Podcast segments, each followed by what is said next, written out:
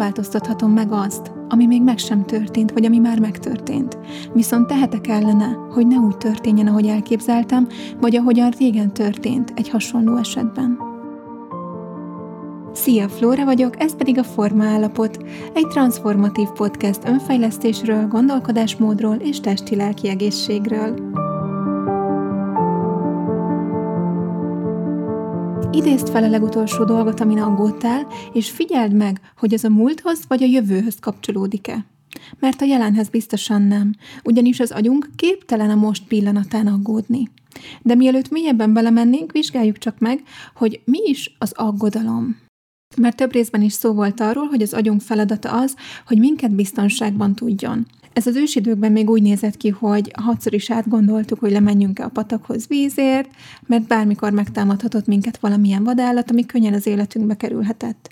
Mára ez már jócskán megváltozott, az agyunk viszont ez idő alatt nagyon keveset fejlődött. Célja még ma is ugyanez, hogy megvédje minket. Szóval amikor aggódsz valamin, Valójában az történik, hogy gondolatban előrevetítesz egy alternatívát, igaz? Egy fiktív végkimenetelt. Például, hogy mi lesz, hogyha rosszul alakul egy projekt a munkahelyeden, és ezért kirúgnak. Amikor arra gondolsz, hogy kirúghatnak, akkor egyszerre rengeteg érzelem kavarok benned. Félelem, kétségbeesés, harag, elhagyatottság, kilátástalanság, csalódottság, vagy akármi más. Sajnos az agyunknak van egy olyan tulajdonsága, hogy nem tud különbséget tenni a között, ami valójában megtörténik velünk, vagy amire csak gondolunk, mert számára a kettő az egy és ugyanaz. De ha belegondolsz, ez egyébként nagyon logikus, mert ha emlékszel rá, már beszéltem arról, hogy hogyan is jönnek létre az érzelmek. Amikor gondolsz valamire, az agy ezeknek a gondolatoknak megfelelő biokémiai vegyületeket állít elő a testedben, ezek a vegyületek aztán végig áramlanak a testben, és ezt hívjuk érzelmeknek. Szóval a testünk beleértve az agyunkat is biokémiailag szó szerint átéli azt az adott gondolatot, így számára ez olyan, mintha most történne meg ebben a pillanatban. Az agy ekkor érzékeli, hogy valami nincs rendben, hiszen ugye rosszul érzed magad. És mint a fizikai fájdalom esetében is, a lelki fájdalom is annak a jelzése, hogy változtatni kellene a helyzeteden, különben baj lesz. Hiszen gondolj csak bele, amikor nyáron a forró betonon sétálsz mezitláb, az ugye eléggé fájdalmas. A fájdalom arra ösztönöz téged, hogy vegyél fel egy papucsot, vagy inkább sétálj a fűben. Mert ha nem éreznél fájdalmat, akkor nem változtatnál ezen a helyzeten, és megsérülnél. A lelki fájdalom, a nehéz érzések ugyanígy működnek, csak ezekre hát szeretünk nem hallgatni annyira. A különbség viszont az, hogy fizikai fájdalmat csak a most történései által élhetünk át, ugye? Lelki fájdalmat viszont képesek vagyunk csupán a gondolatainkkal is megteremteni az imént említett módon. Szóval amikor az agyad érzékeli, hogy rosszul érzed magad, akkor arra próbálna téged ösztönözni, hogy változtassa a helyzeteden, hogy old meg azt a dolgot, ami miatt rosszul érzed magad. A gond csak az, hogy ez a dolog, például, hogy kirúghatnak, nem megoldható, mivel még meg sem történt, nem létezik kizárólag a fejedben, ezért nincs ráhatásod sem. Szóval valójában ilyenkor az történik, hogy olyan feladványt adsz az agyadnak, ami megoldhatatlan, mivel csupán egy fikció a fejedben. Persze az elménk ezt nem tudja, hiszen ő úgy érzékeli mindezt, mintha most történne, ezért próbálja neked megoldani a lehetetlen, és folyamatosan gondolatmeneteket generál, hogy rájöjj a megoldásra. De a jövő problémájára nincs megoldás, mivel maga a jövő sem létezik csupán a fejedben, hiszen volt olyan, hogy valami nem most történt veled ebben a pillanatban. És ugyanez a helyzet akkor is, amikor a múlton rágódunk. Az agy nem tudja meg nem történté tenni az eseményeket, de amikor felidézed magadban a történteket, akkor ugyanez a folyamat játszódik le, és ugyanezt a lehetetlen feladványt adod az agyadnak. Ezzel szemben a most pillanatán soha nem aggódunk. Gondolj csak bele, mi történne, ha a jelen pillanatban lenne valami megoldandó helyzet. Hát semmi megoldanánk valószínűleg, mert arra, ami most történik, van ráhatásunk. Ez ennyire egyszerű. Ha valami éppen most történik veled, akkor az ellen tehetsz. Szembeszállhatsz vele, megküzdhetsz vele, megoldhatod a feladatot, vagy ha nem tudod, akkor egyszerűen elmenekülhetsz, kivonhatod magad a történés alól. Például ott ülsz, az anyósodéknál, és már egy órája az a téma, hogy mikor lesz már unoka, és te már teljesen a plafonon vagy ettől. Na most egy ilyen helyzetben elkezdesz aggódni. Hát biztosan nem. Helyette valószínűbb, hogy felállsz, hazamész, vagy határozottan lezárod a témát, vagy finoman eltereled a beszélgetés menetét, esetleg, nem tudom, könyörgőn nézel a párodra, hogy oldja meg neked ezt a helyzetet, de akárhogy is, van ráhatásod arra, ami éppen a frusztrációt okozza benned, hiszen most történik ebben a pillanatban. Persze sokan vannak, akik ilyenkor nem hallgatnak erre a belső érzésre, ami azt jelzi, hogy változtatni kéne valamin. Helyette ugye tűrik, magát a helyzetet, hazamennek, és utólag mérgelődnek azon, ami történt, illetve előrevetítik, hogy majd jövő héten is mennünk kell vacsorára anyádékhoz, és akkor megint ugyanez lesz. És hát ebben az esetben viszont vegyük észre, hogy az aggódás tárgya megint a múlt és a jövő, nem a jelen pillanat. Így tartjuk folyamatosan benne magunkat az aggódásban. De a jó hír az, hogy ez ellen tehetünk. Viszont előtte, mielőtt belemennénk abba, hogy mit tehetünk ellene, fontos kiemelni, hogy az aggódás és a szorongás az nem keverendő össze. A kettő két nagyon-nagyon különböző dolog. Mert amíg az aggódásnak van egy jól megfogható tárgya, vagyis kötődik valamihez, amin aggódok, addig a szorongás az valami egészen más. A szorongásnak nincs egy fix témája. Az sokkal inkább egy állandósult feszültség, egy félelem, amely mint egy fátyolként jelen van a mindennapjaimban. A szorongó személyek legtöbbször nem tudják beazonosítani, hogy min vagy miért szoronganak, csak ott van velük ez az érzés a mindennapokban amolyan utitársként. A kettőt nem szabad összekeverni, mivel a szorongás kezelése már nem otthoni praktikákat igényel, sokkal inkább szakember segítségét. Na de vissza az aggódáshoz és ahhoz, hogy mit tehetünk ellene. Dale Carnegie, amerikai író, üzletember és az önmegvalósítás szószólója egy egész könyvet írt az aggódás témaköréről. A Hogyan fejezzük be az aggódást és kezdjünk el élni című könyvét 1944-ben írta. Szóval ha azt gondolod, hogy az aggódás a modern társadalom betegsége, akkor tévedsz. Ezt a könyvet minden aggódónak egyébként nagyon tudom ajánlani, mert rengeteg hasznos tipp és módszer van benne, amely segíthet. Nekem egyébként személy szerint már az is nagyon sokat segített sok helyzetben, hogy felismertem azt, amiről az imént beszéltünk. Vagyis azt, hogy a problémám kizárólag a fejemben létezik, a fiktív múlthoz vagy a jövőhöz kötődik. Innentől ugye nincs más dolgunk, mint hogy visszatérjünk a most pillanatába.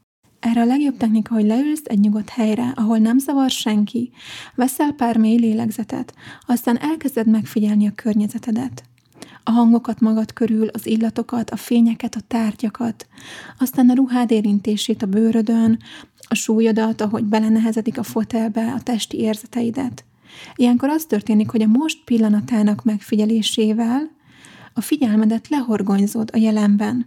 Így nincs ideje elkalandozni, és uh, fiktív gondolatokat gyártani, ugye, amik az aggódásod tárgyát képezhetik.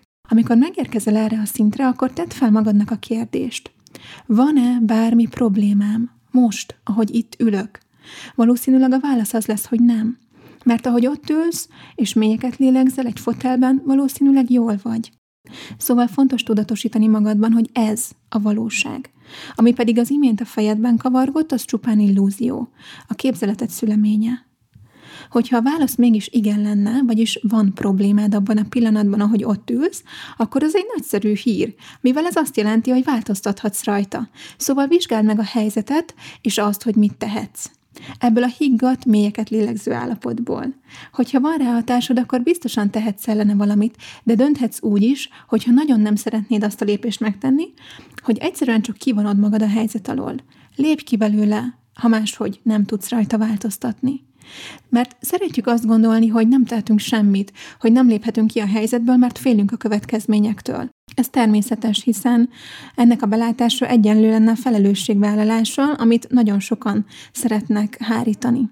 De a valóság az, hogy mindig van mit tenni, mindig dönthetünk, bármilyen helyzetben is vagyunk. Van, hogy az egyetlen lehetőségünk az, hogy kilépünk a helyzetből, de ez a döntés mindig a miénk, bármennyire is szeretnénk az ellenkezőjét hinni. Persze a legtöbbször félünk a következményektől, és ez nagyon megnehezíti a dolgunkat.